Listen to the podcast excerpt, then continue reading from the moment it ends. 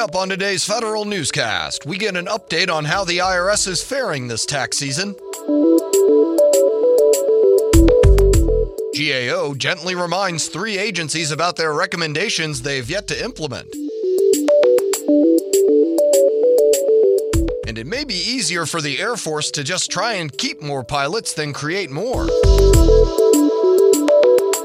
These stories and more in today's federal newscast.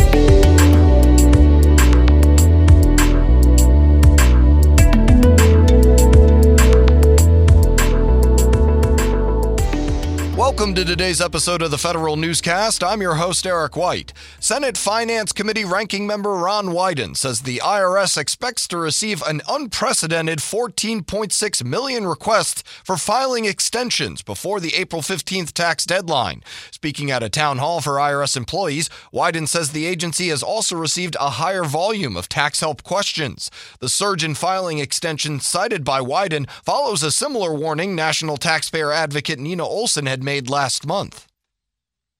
Senator Ben Cardin says while the IRS fares well under President Trump's fiscal 2020 budget request, it also contains cuts to federal employee pay as well as retirement and health benefits, both of which Cardin oppose. The budget would give the IRS nearly $11.5 billion, a more than 2.5% increase from 2019. Over the past 10 years, the agency has seen its budget reduced by nearly a billion dollars, resulting in a 23% reduction of its workforce. House Armed Services Committee Chairman Adam Smith introduces legislation once again to repeal sequestration under the 2011 Budget Control Act.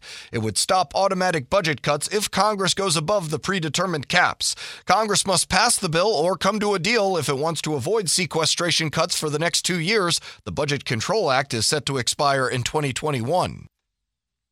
In a letter to three agencies, the Government Accountability Office reminds them about the recommendations they have not addressed, but definitely need to.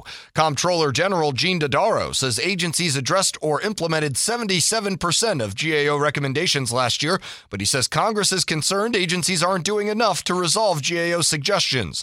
The agency sent letters this week to the Secretaries of Defense, Health and Human Services, and Veterans Affairs. DoD has 91 priority recommendations, HHS has 54, while VA has 30. GAO says there are early warning signs about one of the Navy's biggest modernization priorities. Federal News Network's Jared Serbu has more. The Navy plans to spend $115 billion on the new Columbia class submarine, but GAO says even that estimate is based on overly optimistic assumptions. A new report says the estimate isn't reliable, partly because officials are likely undercounting the number of labor hours contractors will need to build the 12 new boats. The Navy believes it will cut acquisition costs by buying some key components ahead of time and in bulk, but GAO says similar programs haven't managed to deliver those sorts of savings. Jared Serbu, Federal News Network.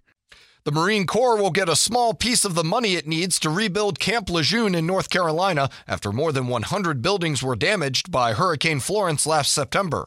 Marine Corps Commandant Robert Neller says Congress will move $400 million from existing accounts to invest in repairs. It will cost $3.6 billion to fully repair the base. Retaining pilots in the Air Force is more cost efficient than hiring and training new ones, according to a new report from the RAND Corporation. The report finds increasing incentive pay and bonuses to retain pilots will save the military money compared to expanding the training pipeline. RAND says the cost of training a fighter pilot ranges from 5.6 million to nearly 11 million dollars. The Air Force is currently facing a pilot shortage and is looking for a way to better retain mid-career pilots. Veterans Affairs wants to spend more money with service disabled veteran owned small businesses and veteran owned small firms.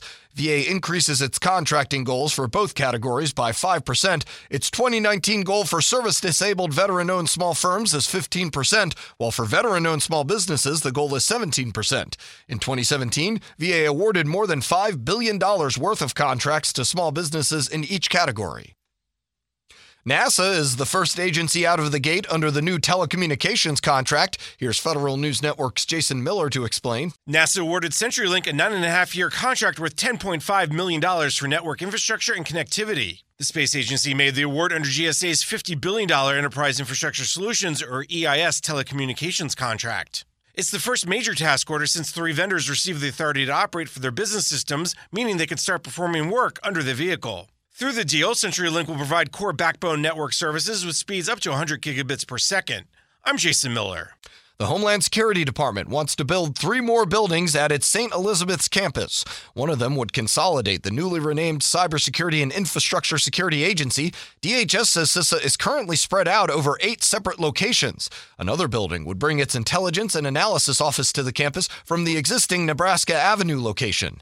DHS says it hopes to finish the entire consolidation project by 2026. Now, who will lead the Homeland Security Department after the departure of Kirstjen Nielsen has become a matter of dispute between the White House and Congress. More now from Federal News Network's Tom Temin. House Homeland Security Committee Chairman Benny Thompson says President Trump was wrong to appoint Customs and Border Protection Commissioner Kevin McAleenan as acting secretary. In a letter, Thompson says law requires the Undersecretary for Management to succeed the Secretary. Thompson urges Trump to name Claire Grady. She's currently performing the duties of Undersecretary for Management. I'm Tom Temin. An Associate Deputy Labor Secretary Michael Avakian resigns a month after he was found to still be representing an iron company in a lawsuit against a union while working at the agency. Bloomberg Law reports Avakian's resignation comes after House Democrats began asking about his work on the lawsuit for more than three months after joining the DOL last year. You can find more information about these stories at federalnewsnetwork.com. Search Federal Newscast, subscribe to the Federal Newscast on iTunes or Podcast One, and follow us on Twitter. Our handle is at Federal Newscast. I'm Eric White.